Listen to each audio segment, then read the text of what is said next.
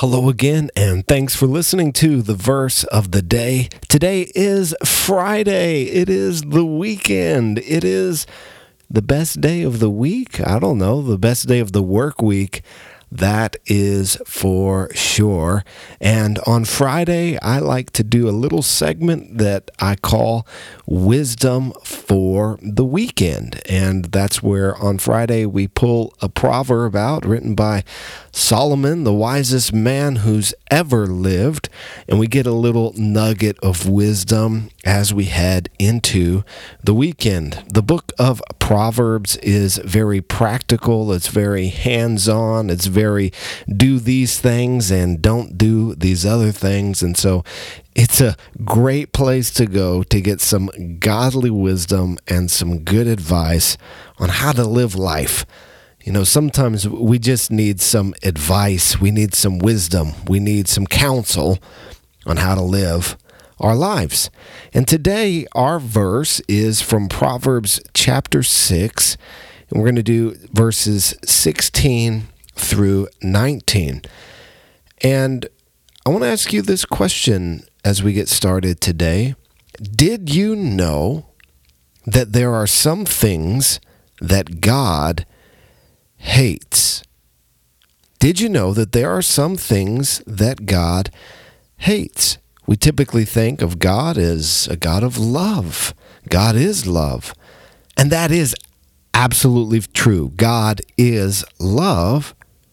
But God is also holy and God is righteous. And there are some things that God doesn't love. There are some things that God hates. And this passage in Proverbs chapter 6 tells us the things that God hates. And it's important for us to know the things God hates so that if we might be doing those things, we could stop if I'm doing something that God hates, I want to know about it so I can stop doing those things. So, Proverbs chapter 6, verse 16 through 19. It says, There are six things that the Lord hates, seven that are an abomination to him proud eyes, a lying tongue a hand that sheds innocent blood, a heart that devises wicked plans, feet that make haste to run to evil, a false witness who breathes out lies, and one who sows discord among brothers. Six things this verse lists that God hates, seven that are an abomination to him proud eyes, lying tongue, hands that shed innocent blood, a heart that devises wicked plans, feet that make haste to run to evil, a false witness who breathes out lies, and one who sows discord among brothers. You know, you might look at that list and say, well, you know, I'm not shedding innocent blood. I'm not devising wicked plans. My feet don't make haste to run to evil. I'm not a liar. But there are a couple of things on this list that maybe you're doing.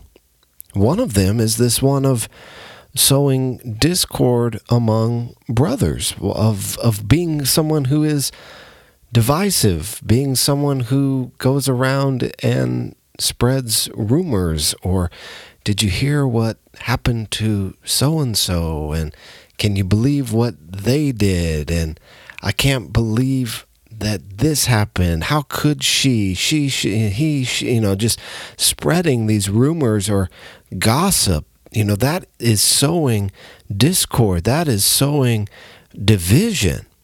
The Bible says that God hates that. He hates it. So if you find that you are a person who tears people apart, that sows division in relationships that you're one way to one person and another way to another person. Man, stop doing that. Another one on this list that might be more common than we'd like to admit is proud eyes. Someone who uh, thinks maybe a little bit more of themselves than they ought to think. And if you find yourself in that category, you need to look to Jesus. You need to look to Jesus in his great example of humility. And I've heard it put this way that the, the key to humility, which is the opposite of pride and being proudful, humility is not thinking less of yourself. You know, sometimes we think that that's what being humble is. I'll, I'll, think less of myself as a person, or I'll, I'll, I'll lower my self image. No, humility is not thinking less of yourself. I know a lot of people who uh, don't have a very good self image, but they're not necessarily humble. Uh, humility is not thinking less of yourself. Humility is thinking of yourself less. That's the key. The key is putting others first. Maybe you have a great self image. Wonderful. There's nothing wrong with that. But how are you using the gifts, the talents, the abilities that God has given you?